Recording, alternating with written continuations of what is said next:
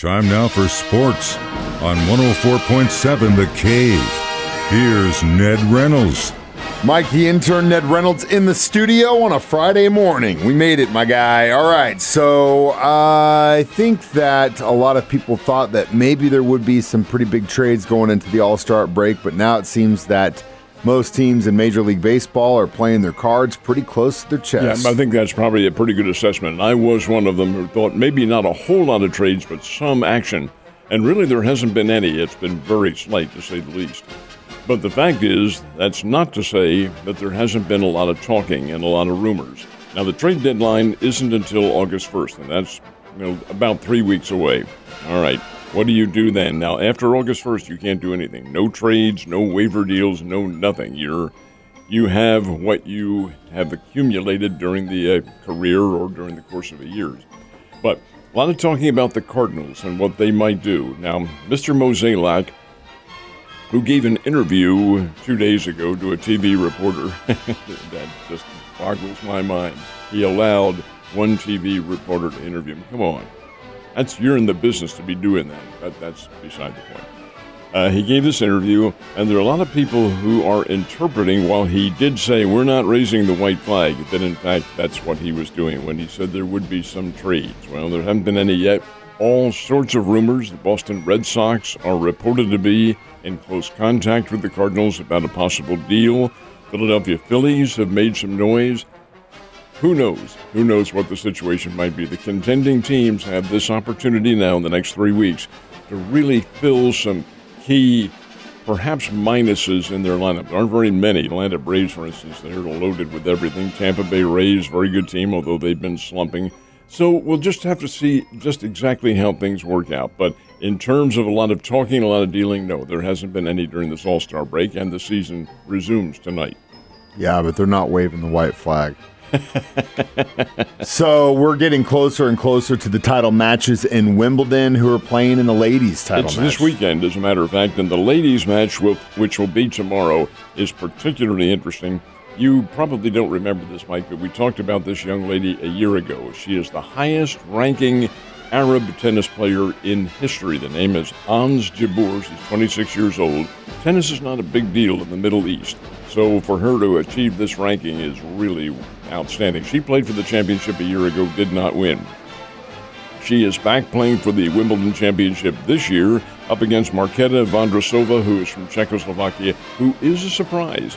She was not expected to be there, and here she is in the championship match. That's the women's title match tomorrow. The men's semifinals are today, and we'll find out who's going to play for the championship. Jannik Sinner plays Novak Djokovic in one of the semifinals. Daniil Medvedev meets the number one tennis player in the world, Carlos Alcaraz, in the second match. The winners play for the title on Sunday. The fortnight at Wimbledon will have come to an end.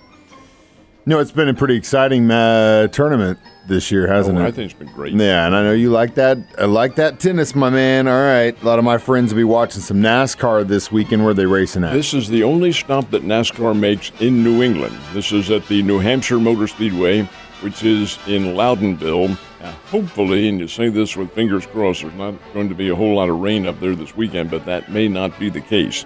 Uh, in the neighboring state of Vermont, they've had terrible, terrible problems, flooding and just massive amounts of rain, and New Hampshire's right next door. So we'll see whether or not they're able to get this in. But that's where the the uh, race is going to be held on Sunday, and it's a cup race, of course. It's called the Crayon 300. Uh, what that's based on, I have to assume crayons, but I don't know that for certain. Anyway, the Crayon 300, and that is the uh, situation with the only stop this year that NASCAR makes in New England. The All Star break is over. Baseball gets back to business tonight. Who are the Royals and Cardinals facing off with? Cardinals are going to play the Washington Nationals three game series, which will conclude on Sunday, and then the Miami Marlins come into St. Louis to play. The Kansas City Royals up against the Tampa Bay Rays. Big series for Tampa Bay because they have been in a slump. They their lead, which was massive at one time in the American League East, is they're now in second place, and they are down by two games. Okay, here's the situation now. The Cardinals are 14 games uh, under 500. So let's say this is how it works now. There's 70 games remaining in the season, or thereabouts. Suppose the Cardinals win two or three. Well, they pick up one. They'd be 13 games under 500, but three games would have elapsed in the count. So this is a tough road to go, but if the Cardinals could get off on some kind of a sustained winning streak and get back into the hunt, well, you never can tell. In the meantime, do they make some key decisions? Anyway, Royals and Rays playing in Kansas City, and the Springfield Cardinals, who also had four days off, they're out in Wichita to take on the Wind Surge, and that is a three game series coming up starting tonight. Then the Springbirds return home for a series beginning next week. 2024 baseball schedule was revealed yesterday. Uh, now, for the guys, uh, maybe some like us in this area, thinking of uh, there's always next year. Now we have uh, some of the teams we're going to face off in the wins and wears. Possible realistic thought. Maybe not. Well, the Royals, it's, it is a realistic thought. And with the Cardinals, we'll find out. Anyway, yeah, yesterday you might remember, Mike, we announced that the season would open in the third week in March. That's for two teams. That's for the Dodgers and the San Diego Padres, and they will play in Seoul, South Korea. They get a week start, a week head start, I should say, on uh, everyone else. The rest of the teams and all of them will open on March the 28th. Now, the Dodgers will have already played, Dodgers and Padres will have already played two games that count. So they come home and everybody plays. So where are the Dodgers playing?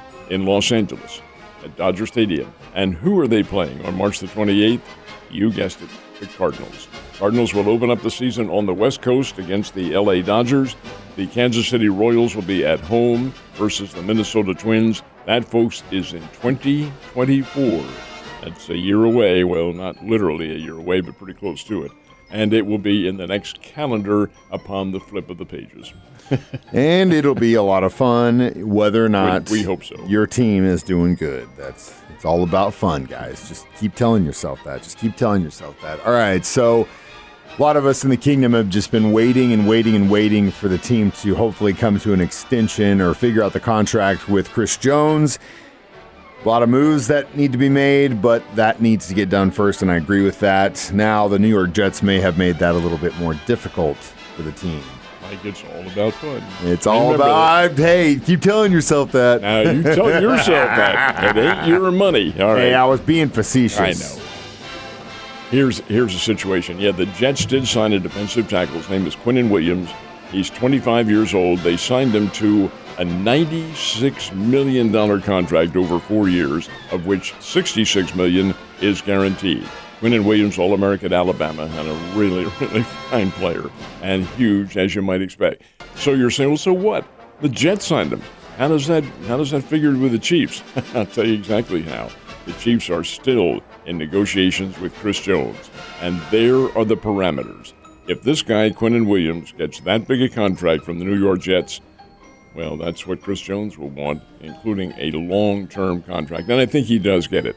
Those folks are in negotiations, they have been. The Chiefs open their camp July 23rd. Quick look at the calendar. Today is July 14th, folks. That is very close at hand, coming up a week and a half from now. Will that contract be signed? Will Chris Jones be there? I suspect he might not be there, but I suspect he will sign the contract. And keep in mind, the Chiefs are the only team for whom he can play this coming year. I think that's a moot point. I think he plays for them for a career, and I think he signs a very lucrative contract. I hope he does too. Um, you know, as far as the injury front, he's been, knock on wood, good for the most part. And, oh, and, and when he wasn't, he played through it. Um, when we had the whole defensive switch from tackle to end debacle thing, when he realized it wasn't working, he went back. He didn't f- fight it, and he went back for the team. So he'll do what is good for the team but also he's going to want to get paid too, and he deserves every bit of it. And we can find out more about that when Tuesday night. Tuesday night, Chiefs Happy Hour. Mitch and Danan in town at the Dive on Patton. Hopefully, you've got your tickets because they are going quick. Tables are gone, and we're getting pretty close to capacity. So uh, don't miss out on that. Ned, you have a great weekend. I'll see you on Monday.